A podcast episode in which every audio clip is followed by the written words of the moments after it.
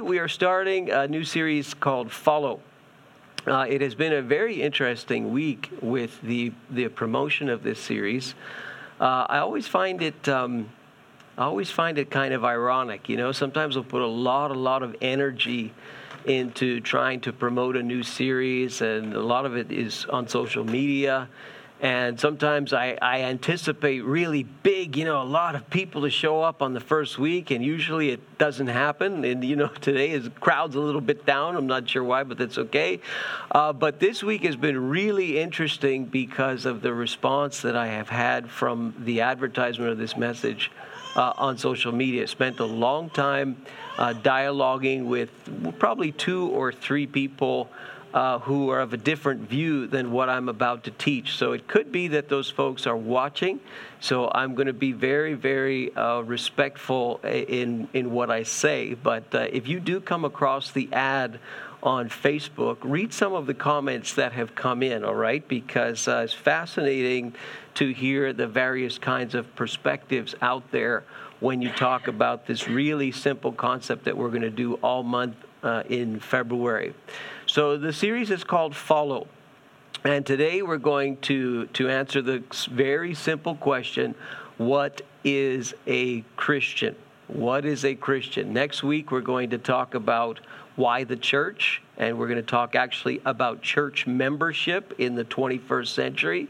The following week, Gavin will be back and he will speak on the subject of will it cost me anything?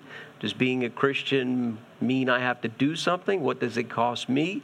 And then the fourth week, we're actually going to do in the service a spiritual gifts survey where you will actually be able to discover what your natural, God given, and what your spiritual gifts are. We're going to do it right here in the, the service, okay? Uh, but today we're going to answer this question What is a Christian? And you say to yourself, why would you even bother with that? This is a church. We should all know what a Christian is. Well, what what I have learned in watching people uh, over again the last about two decades of pastoral ministry is that there are a lot of people who sit in a lot of churches who can't really answer that question. Or the answer that they have to the question is an answer that you do not find per se in the pages of the Bible. So when you think of that word Christian, and people who may be watching online, you think of that word Christian. What comes to your mind? You know, what is a Christian? And I find in talking to people, these are some of the views that they have. So if you're baptized, and a lot of people in Quebec, they were baptized as, as infants. Well, if you're baptized, then you're a Christian. Or maybe uh, you wear a, a cross around your neck. That must mean you're a Christian. I mean, you see somebody, they've got a cross, I guess that means they're a Christian. Or maybe it's because they go to church. You go to church, that makes you a Christian. I mean, why else would you go to church? Some people think. Just as an aside, there are a lot of people who go to church who are not who are not Christian per se. They go to church for all kinds of reasons. Uh, the first time I went to church, it had nothing to do with God. It had more to do with a girl than anything else. Okay? Just saying. That was a long, long time ago in a galaxy far, far away. Their po- political party or views. You know, okay, that if a person supports conservative values or views, or if they live in the United States, you know, they, they, if they watch Fox News, they must be a Christian. Uh, if they like, you know, President Trump and, and Vice President Mike Pence, then they must be a Christian then. Uh, if they're a good person, a good person, well, I guess that means they're a Christian. Uh, well, maybe they're born in a Christian family. My parents were Christians, so I guess that makes me sort of automatically a Christian. Well, I'm Catholic. Well, I'm Protestant. I mean, we have all these kinds of things that pop into our head when we say, "What is a Christian?" And then we go the, the other direction. Well, if you're if you're anti-LGBTQ, then that must mean you're a Christian because Christians are, you know, they just hate LGBTQ. You, you should listen to my message on the subject from a few weeks ago. You'll get my view on it. Um, if they're anti abortion, they must be a Christian. If they're anti euthanasia, which is really hot right now in the province of Quebec, all the controversy with proposed changes to the law, well, you must be a Christian. If you don't drink or smoke, you must be a Christian. If you don't cuss, you must be a Christian. If you don't live together, then okay, I guess you must be a Christian. That's what a Christian is to some people. It's a, it's a list of things. You, you, you do this, you don't do this you love this, you hate this, and if you do those things, then that means you're a good Christian. All right? What does it mean to be a Christian? I want to read something to you and this is going to be a real light bulb moment for you, all right? Uh, but I really need you for the next few minutes to listen to what I'm about to read you. And I want you in your own in your own mind, in your own heart. I'm not going to ask for a show of hands. I'm just not going to ask you to hand in something on paper like we did at Christmas time. It's just between you you, yourself, and God. All right? I want to read something to you, and I want you to decide whether what I read to you, you, you, you strongly agree with. So I'll read it and you say, I have no problem with that. I completely agree with everything that you're saying. Or maybe you're sort of halfway, say, Well, I kind of agree, but there's something about it that just, I don't know. Like I, am partially, you know, I'm, I'm halfway there, but I do not fully agree with everything there. Or you're, you're of the opinion, I completely disagree with what you were saying, all right? So I'm going to read this to you, and I'm going to tell you where it's from after. Uh, uh, so listen closely, all right, and try and answer in your own mind, your own heart. Am I am I for this completely? Am I well partially agree, partially disagree, or do I completely disagree? One should strive to act with compassion and empathy toward all creatures in accordance with reason. I'll read it again. One should strive to act with compassion and empathy towards all creatures in accordance with reason. Number two, the struggle for justice is an ongoing and necessary pursuit that should prevail over laws and institutions. Number three, one's body is inviolable, subject to one's own will alone. Number four, the freedoms of others should be respected, including the freedom to offend. To willfully and unjustly encroach upon the freedoms of another is to forego your own.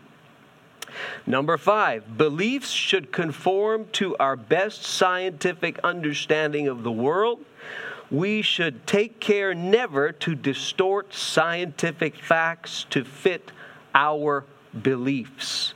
Number six, people are fallible. if we make a mistake, we should do our best to rectify it and to resolve any harm that may have been caused. And number seven, every tenet, and these are the tenets that I've just read, every tenet is a guiding principle designed to inspire nobility in action and thought. The spirit of compassion, wisdom, and justice should always prevail over the written or spoken word. So, those are the seven in this document. They're called tenets. And uh, uh, the reason why I read this to you is because in my dialogue with some folks uh, through Facebook who commented on our ad, uh, one of them sent these to me, and I, I pretty quickly recognized what they were uh, but had to do a little double check to make sure. So maybe you're of the opinion when I read those things, you're like, no problem, I completely agree with that. Maybe you were halfway there and you're like, I don't know, there's something in there that just doesn't feel right. Or maybe you're like, I totally disagree. So here is the light bulb moment for you. And again, this, this may be a little bit shocking to you, maybe a little bit surprising to you. What I just read to you are the seven tenets of the Satanic Temple. So there is a belief system. Uh, relatively new, actually, this particular version of Satanism. But these are the exact word for word tenets from the Satanic Temple movement. So I was in dialogue with, uh, with a real live Satanist, what I would call a contemporary Satanist, uh, also an atheist. Um, another set of dialogues and we were back and forth back and forth debating and all this stuff. Again you can you can read it and see um, and again these these gentlemen may be watching right now so i want to be very very respectful but i read this to you today because it speaks to the question at hand what is a christian?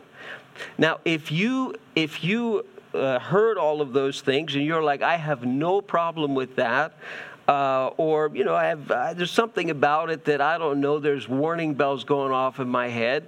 I'm not saying that this is necessarily the case, but it may be. It may be that your version of Christianity is a little bit more like a list of do's and don'ts, and uh, I love this and I hate this, than what we see in the Scripture when I when I dialogued with this contemporary Satanist back and forth, uh, where the conversation stopped uh, is where I said to him, um, You know, it sounds to me like all this is about self.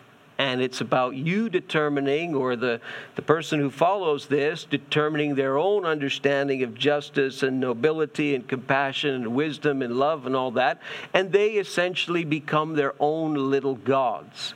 And I asked him, Is that correct? Uh, to my memory, there was no answer given, but it is obvious if you know anything about Satanism, that is the principle of it, is that you essentially become your own God, and the center of your world is really yourself. And it's not that, uh, that Satanists don't don't have ethics and don't have morals. Some of them have very strong morals and very strong ethics. But contemporary Satanism re- rejects the idea of a real Satan, rejects the idea of a real God. They're atheists in their in their view, as this gentleman was in the way that he expressed himself. But the point is that there is no God. God is dead. I am the God, and they have a sense of. Um, real disdain toward the concept of that we need to actually follow someone besides ourselves.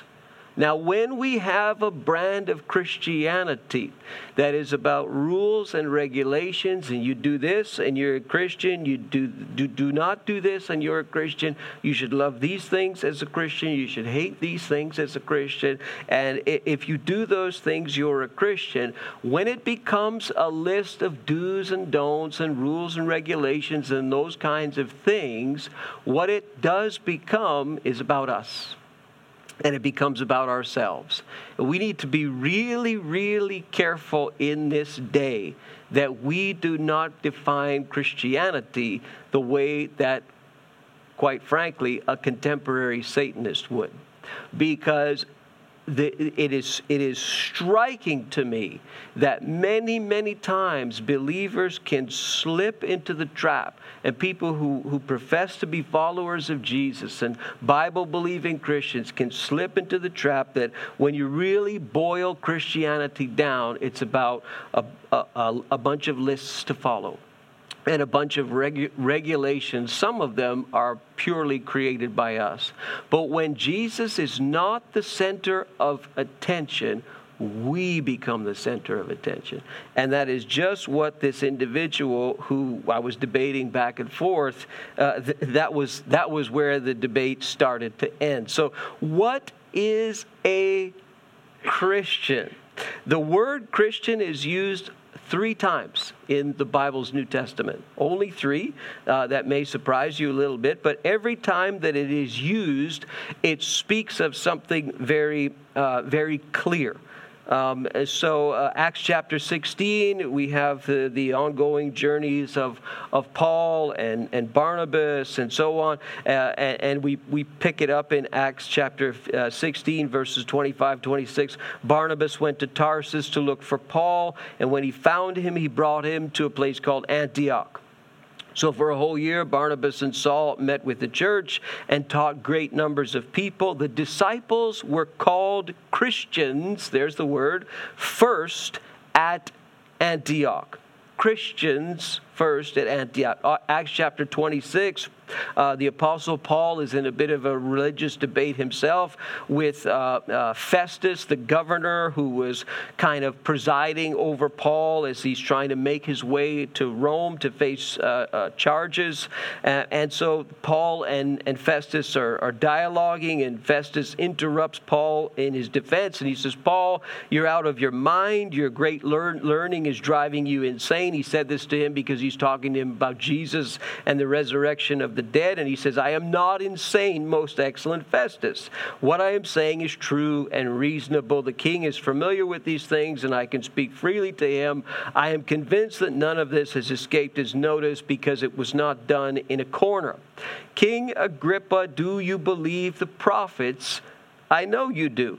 And then Agrippa uh, says to Paul, Do you think in such a short time you can persuade me to become a Christian. There's the word again. And finally in 1 Peter chapter 4, if you suffer, it should not be as a murderer or thief or any kind of criminal or as a meddler. However, if you suffer as a Christian, do not be ashamed, but praise God that you bear that name. What then is a Christian? Quite simply, a Christian is a follower, a follower, and you'll see different different words in the New Testament. You see the word disciple a lot.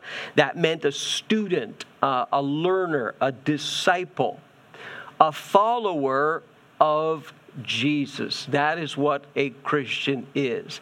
And you're thinking to yourself, duh, there is a big difference between defining a Christian as a follower of Jesus or as a person who follows a list a list of do's and a list of don'ts. There is a very, very big difference.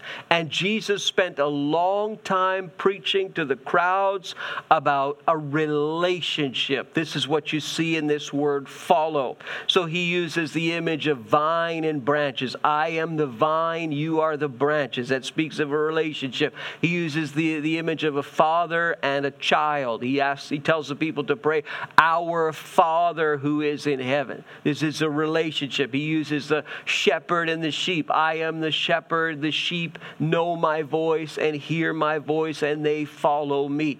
He, he spent a long time trying to, trying to drive home the point that God is offering a relationship with himself through Jesus. So, a Christian, quite simply, is a person who follows Jesus. And this implies a relationship. So let me give you an example of this um, Matthew chapter 9, verses 9 to 13. Uh, this is uh, from the Gospel of Matthew in the Bible's New Testament. You've got Matthew, Mark, Luke, and John, sort of four narratives about the life of Jesus, okay? And Matthew writes here about himself. And uh, the text reads this way As Jesus went on from there, he saw a man named Matthew. In Mark and Luke's account, he's called Levi. And he's sitting at the tax collector's booth. Follow me, he told him. And Matthew got up and followed him. While Jesus was having dinner at Matthew's house, many tax collectors and sinners came and ate with him and his disciples. And when the Pharisees saw this, they asked his disciples, Why does your teacher eat with tax collectors and sinners? On hearing this, Jesus said, It is not the healthy who need a doctor, but the sick. But go and learn what this means. I desire mercy, not sacrifice, for I have not come to call the righteous, but sinners. Let me give you a little bit of background so you can understand how powerful this was in the life of Matthew. Um, Matthew Levi, as his name is, uh, was a tax collector. And if you study the way that the Romans collected taxes in the first century, you have Judea, which is under Roman rule. Everything is under Roman rule back then. And the Romans had a very elaborate and very unjust system of taxation. I mean, you think living in the province of Quebec is bad, okay? If you lived in first century Rome, you would be taxed like a, it was almost like a marketing scheme, you know, like a network marketing scheme. And what they would do is they would have these insiders who would buy the rights to collect taxes from the Jewish people. And so Matthew, a Jew himself, was a tax collector. So they would view him, his fellow Jewish neighbors would view him as a traitor. They'd view him as a good cop, bad cop, uh, somebody on the inside working for Rome and trying to line his pocket. They would view him as a sinner. He would be hated by his own people. He would be scorned by his own people. He would be uh, uh, an outcast by his own people. Nobody wanted wanted to be around him because he was a tax collector. And here you have Jesus who runs into him in the public square, and Jesus says to him, Follow me.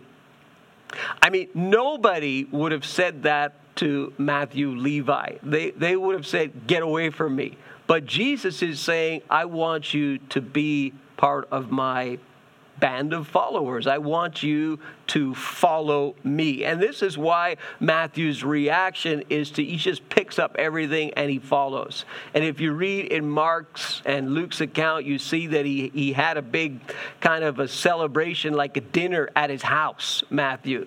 So it's like this the, the concept for Matthew would have been how can this be? How can this rabbi who everybody's talking about want me? And he says to me, follow me. Everybody doesn't want to be doesn't be want to be around me at all. I'm a traitor. I'm a turncoat. I'm, I'm ostracized because I'm a tax collector. I'm working for Rome. I'm like a like an insider for Rome. And yet this Jesus wants me so he's, he's going to have a big dinner. He's going to have his fellow tax collectors at the dinner. You read that in, in, in Luke's account. And while Jesus is having dinner with these people, I mean, people who nobody wanted to be around, you see that other people are coming. It says, uh, many tax collectors and sinners came and ate with him and his disciples. And the Pharisees, who are this ultra religious, ultra legalistic, ultra you know, religion is about a list of do's and don'ts, and you're to love this, and you're to hate this, and you're to do this, and you're not to do that. For them, they were the, they were like that. They were the religious elite. They see Jesus eating in a tax collector's house with a bunch of other tax collectors and a bunch of sinners, and then they, they the Pharisees challenge the followers of Jesus and say, "Why does your teacher eat with these people?" These tax collectors and these sinners. And Jesus gets right into their face and he says, It is not the healthy who need a doctor, but the sick. And he tells these religious folks, you only see this passage in Matthew, I think, uh, Matthew being Jewish, and he says, Go and learn what this means. And he quotes out of the book of Hosea, the Old Testament prophet, I desire mercy, not sacrifice. And if you look at that passage in context, uh, God is saying to his people, all of your sacrifices and all of the stuff that you're doing to try and worship me, you know what? I'm not accepting it because you are not showing mercy to one another. You have missed the heart of the matter and you have become legalists. And Jesus says to them, Go and learn what this means. I desire mercy, not sacrifice, for I have not come to call the righteous, but sinners. Matthew was called to follow Jesus just as he was. And Jesus said, You follow me. And he dropped everything and he said, I will. And what this means, and you can see this all over the Gospels, and Jesus would get into these fierce debates with the legalists of his day, and he, he, would, he had a, a word that he would use for these legalistic folks, and he would call them actors We see it translated as hypocrites in the English version. The word in the Greek meant an actor. These people who would walk around in the Greco Roman Empire with these masks on their face, and they would be out in the streets and they would do these kind of mimes with these masks. And he would, he would say to these religious folks, You are like actors because what you have done is you have turned the worship of God into a bunch of rules and a bunch of regulations. Do this and you're a good worshiper of God. Do that and you're a good worshiper. But if you don't, it's bad. You're going to you're going to be condemned and this kind of thing. And Jesus had fierce, fierce debates with these people because for Jesus, and this is where we have to understand, we ask the question, what is a Christian? For Jesus, if you are an unbeliever, if you are a doubter, if you are a sinner, these things are prerequisites, they are not disqualifiers. So, this, if you are in that boat, that is a prerequisite for you to become a Christian. He is not looking for people who are self righteous and self centered and people who say religion is a bunch of do's and a bunch of don'ts and a bunch of lists. You're to love this, you're to hate this, and that means you're accepted by God. No. You come to God as you are, and as you are is a mess. You may be a doubter. You may be an unbeliever. You may be a sinner. You may be, you know, these, these folks who I was dialoguing with online, you know, professed Satanist, a professed nihilist, a professed atheist. Those are the people who Jesus is looking for. These are the people who he reaches out and he says, Follow me. You come and you follow me. And here's if you're going to learn one thing in, in this whole message today Religion is, is this change yourself and you can follow Jesus. If you define Christianity that way, that is religion in a modern definition of the word. Change yourself, clean yourself up, and you can be a Christian and you can follow Jesus. Just fix yourself and then you're in. What relationship and what this concept of follow teaches is you follow Jesus. You make Jesus the center of your life, and you will see yourself start to change. Do you, do you see the difference between the two? It's so quiet. I think you're still thinking about the Satanism thing, okay? We have to get this in our head because I'm, I'm so convinced that the definition that a lot of people have of what is a Christian is very similar to what the Pharisees thought what a good Jew was. And it may even be similar to this view, this contemporary Satanism view, where it's all about us, it's all about ourselves. We make the rules, we say what is right and what is wrong, and it's us, us, us. Unless it's Jesus, Jesus, Jesus, it's not Christianity It's so quiet. He has got to be the center of your life. You have to be following Him in a relationship. And then you begin to see yourself changed. I have seen it so many times when people start coming into church uh, and people are, you know, they, they, they're consistent, and you, you, you begin to see that there's some kind of commitment that they're making to their local church. And then somebody comes and tells them, hey, you know, you shouldn't do this, and you shouldn't do this, and you should do this. And they, they begin to get legalistic with them. They begin to present to them, this is what it really means to be a Christian. Why don't you see if Jesus can do the changing? Why don't you see if God, by His Spirit, is actually able to transform somebody from the inside out? Why is it that we think that we can do better than God? It's so quiet. Why is it that we we feel like, hey, we've got this thing really figured out and we understand what it really means? And no, why don't you let God wash people from the inside out? It's a lot more effective, but it requires a lot more faith. Follow Jesus and you will change. And you see in Matthew's life, he, he just drops everything and he follows. Is he perfect? Does he know everything at that point? No, he knows very, very little. All he knows is that Jesus called him and he said yes. And he began a relationship. And now, 2,000 years later, we're reading his book. It's part of the Bible. Religion says, clean yourself, and then you can present yourself to God. Relationship says to us, you follow Jesus first and watch the transformation begin. So you have to come to a place, and I have to come to a place where we know that we have be, began an authentic relationship with the Savior. The rest of the stuff is going to come as it as it may as you begin to follow Jesus, you begin to learn different things. You begin to learn that, hey, this kind of behavior that I used to engage in, I don't think that it's something that Jesus wants me to do. This kind of lifestyle that I used to live, I don't think it's something that Jesus wants me to do. And a person begins to develop conviction, personal conviction, through growing in their follower uh, their, in their following relationship with Jesus and they begin to change and they begin to be transformed. That, my friends, is authentic.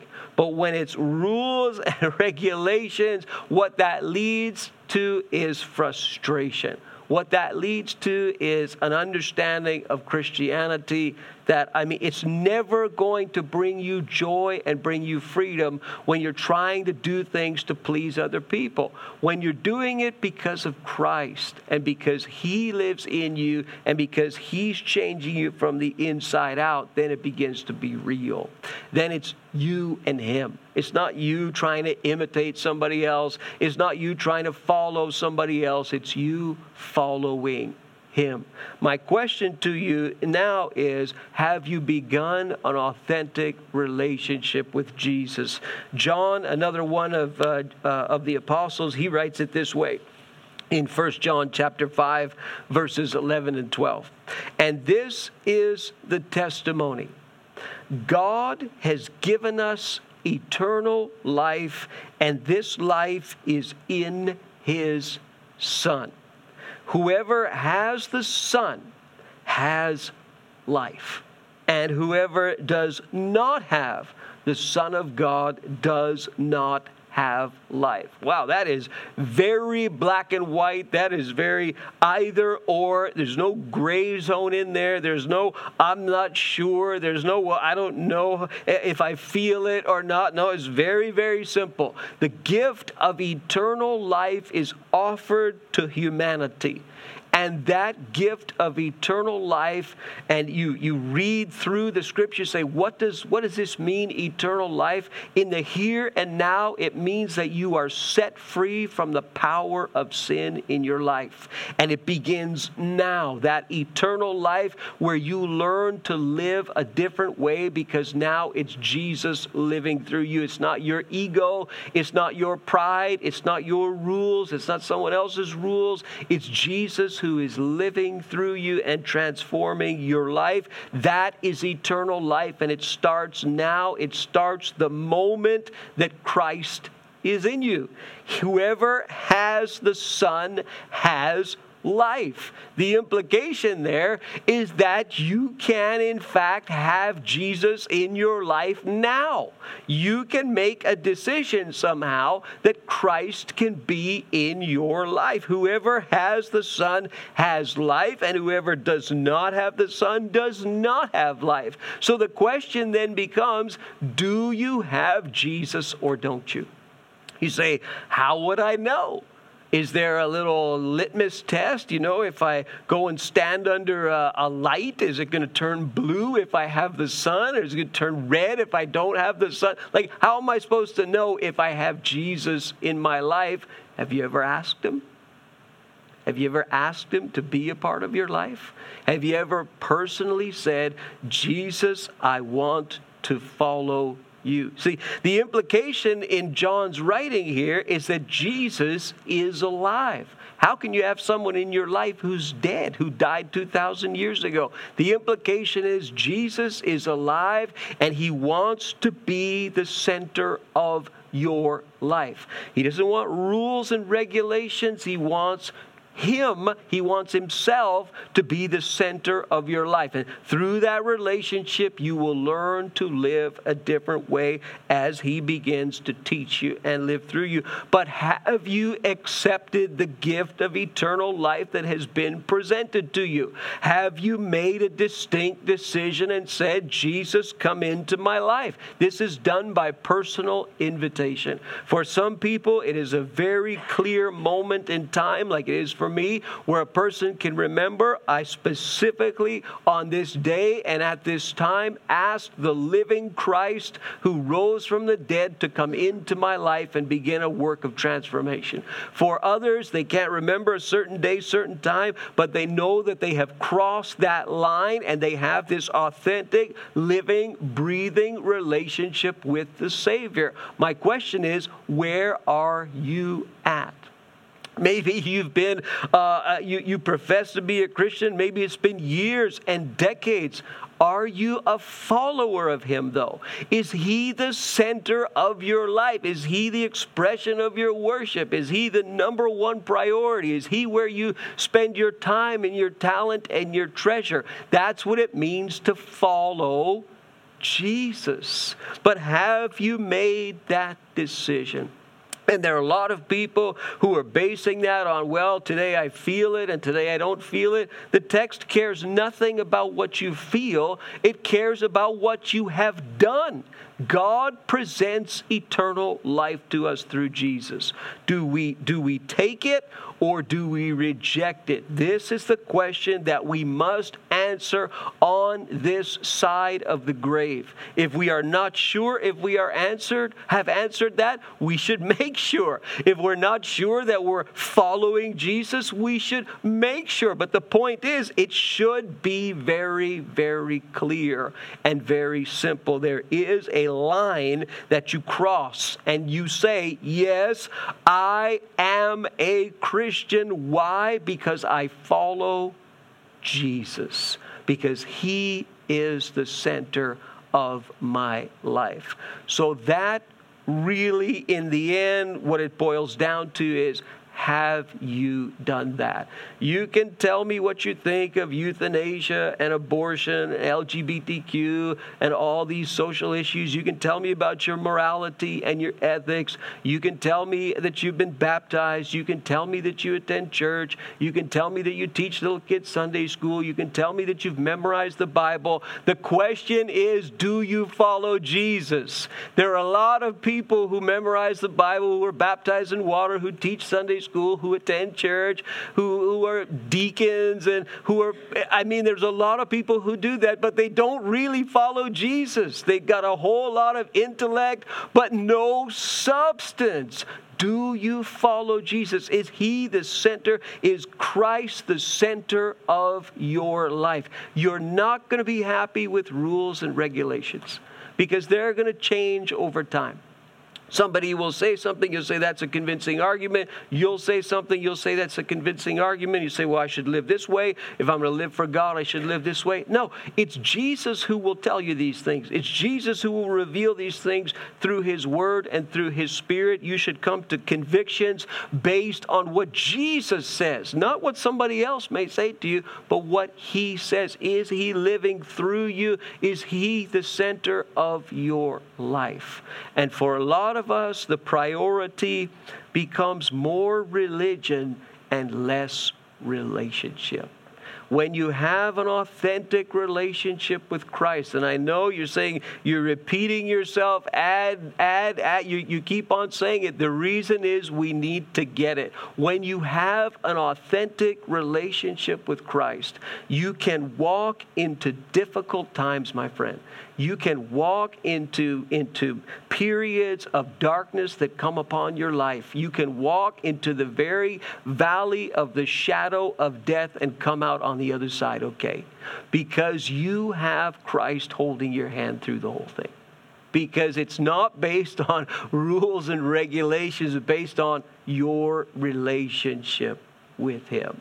And I just have a feeling that there are some of you who are watching and some of you who are listening, and you're like, I am so tired of religion. I so desire to have a fresh relationship, a fresh walk with Jesus Christ of Nazareth. That is what I want. That's what, what's going to make the difference. I'm so confused with all of the other stuff. I just want Jesus again. I just want him to be front and center again. And maybe for some of you who are here, you're like, I've, ne- I've never ever, I can never remember a point in my life or even a gradual phase where I actually thought and actually willfully asked Jesus to be the center of my life. I just, I just, I don't think that I've ever really done that. I, am a good person.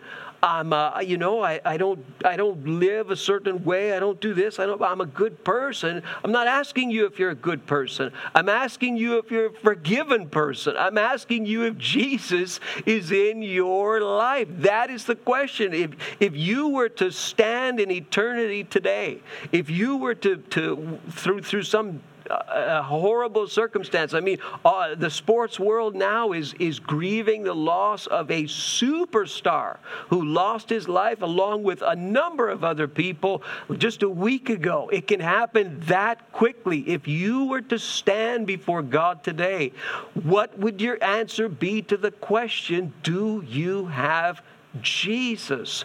Are you a follower of Jesus. The question is not going to be, you know, what did you think of this political issue? Or how much Bible have you memorized? Or were you baptized in water? That's not going to be the question. The question is, what have you done with Jesus?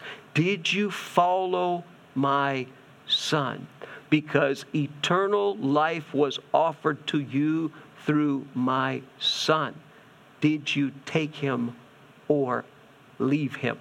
That is going to be the question. So, Luciana, I'd like you, if you would come to the keys we don't need the rest of the band, just Luciana, if you would come and you would play something on the keys for us softly. And if we could have the house lights on, uh, I want to just have a word of prayer with you and give you an opportunity, give you a chance to respond to the invitation that God gives you. Yes, you say, I go to church. Yes, you, all these things, but maybe something has, has cut through all of that this morning. And you say, you know, I want to take the hand of Jesus again. I feel like I've slipped out somehow of relationship with Him. And it's not really about Him anymore. It's about all these other things, good things perhaps, but it's become about all of those things. And I just want Him, I just want Him to be front and center again. Or maybe it's something that you've never really done in your life. God forbid that you would attend a church and you were never challenged, never directly challenged do you have the Son of God or don't you? Well, now you're challenged and now you're accountable for what you hear. So I'm just going to give you a, an invitation to respond to what God gives to you.